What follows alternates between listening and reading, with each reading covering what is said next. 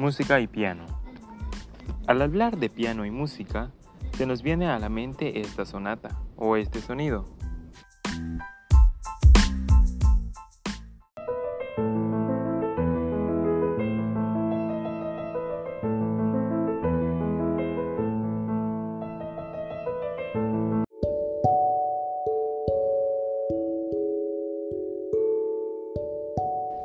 Y ya sabemos de quién es, ¿verdad?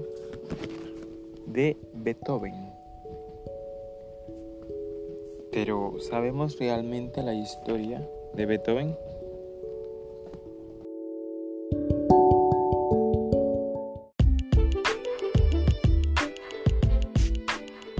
Yo te la cuento.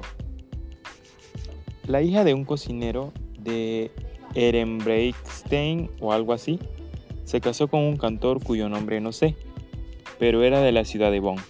Este hombre era un borracho y no tenía ni un centavo en el bolsillo. Y pues, para esto, no fue mucha gente a la boda. No sirvió la unión. La familia de la novia desaprobó la unión y la familia del novio lo echaron de la casa. Pero qué sorpresa, de este casamiento nació un niño en 1770 para ser exactos, el 16 de diciembre de 1770. Lo llamaron Lewin van Beethoven, el genio musical. El papá era más y más ebrio cada día y muy brutal. Le pegaba, según.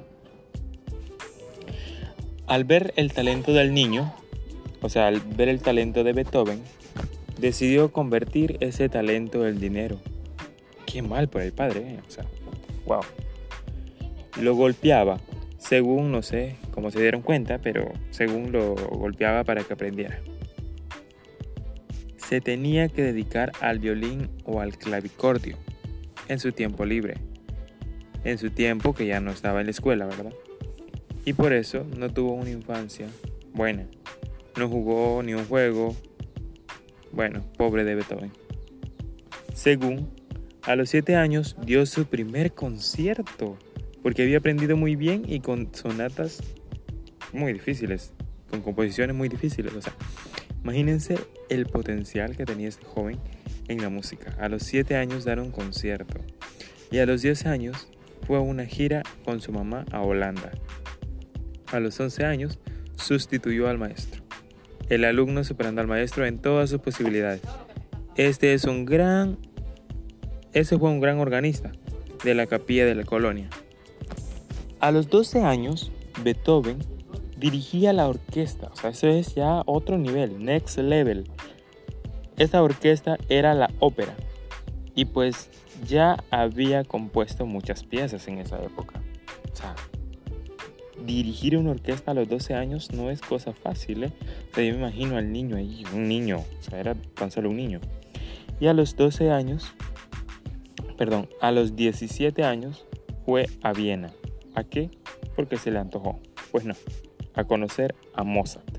¿Por qué no? A conocer a Mozart a los 17 años. Vivió un tiempo ahí y luego se dio cuenta que su madre estaba por morir. Estaba su madre enferma, creo que murió, murió en ese tiempo cuando él fue. Eh, y entonces volvió a Bonn.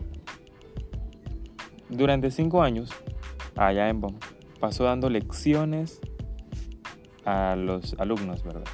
Algo que él odiaba mucho, por cierto, según, ¿verdad? Pero él quería aportar algo a la familia, dinero, entonces por eso lo hacía. Pero en 1792 el arzobispo le dio dinero, una pensión, para que volviera a Viena. Y no le dijeron a un sordo. Bueno, en, más adelante va a ser literal. y se fue lejos con Hyde, con Hyde, a seguir su carrera. Era muy estudioso. Él decía, mi nobleza está aquí y aquí, señalándose la cabeza y el corazón. Y decía, no importa que las reglas prohíban esa sucesión de acordes, yo la permitiré. Y eso es muy importante, porque a veces nos ponemos reglas nosotros Nosotros mismos a veces nos ponemos reglas o a veces las otras personas nos ponen reglas. Pero Beethoven dice, no importa que las reglas prohíban esto, yo lo haré que suceda. Esto hay que aprenderlo. Comenzó a sentir el mal que lo atormentaría por toda su vida. Se estaba quedando sordo y se lo ocultó a sus amigos. A los más íntimos les llegó a contar. En 1815 su gloria culminó porque cuando se reunió en el Congreso de Viena para solucionar los asuntos de Europa después de la caída de Napoleón, el gobierno de Australia le proporcionó dos noches a un soberbio salón para que celebrara su música. Y ahí se estrenó la séptima sinfonía.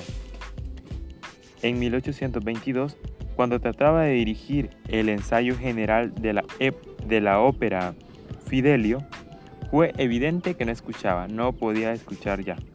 Se fue a este lugar, pero todo salió un poco mal.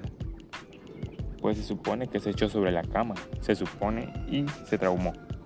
Pero luego se levantó con todo y comenzó aún con más fuerza. Y hizo la Scherzo o broma y esta escribió. Fue la etapa esta que pues fue una adaptación de una canción que ya existía que era de baile. Y él murió en 1827. De este genio tenemos mucho que aprender. Pues tenemos que aprender que, que cuando algo se tiene en la cabeza y en el corazón, hay que trabajar por ello. Y que van a haber muchísimas dificultades, pero es parte del proceso y a pesar de, quedarte sordo, puedes encontrar la estrategia para seguir adelante. Y también que si eres tan bueno en lo que haces, con el que compitas será un honor.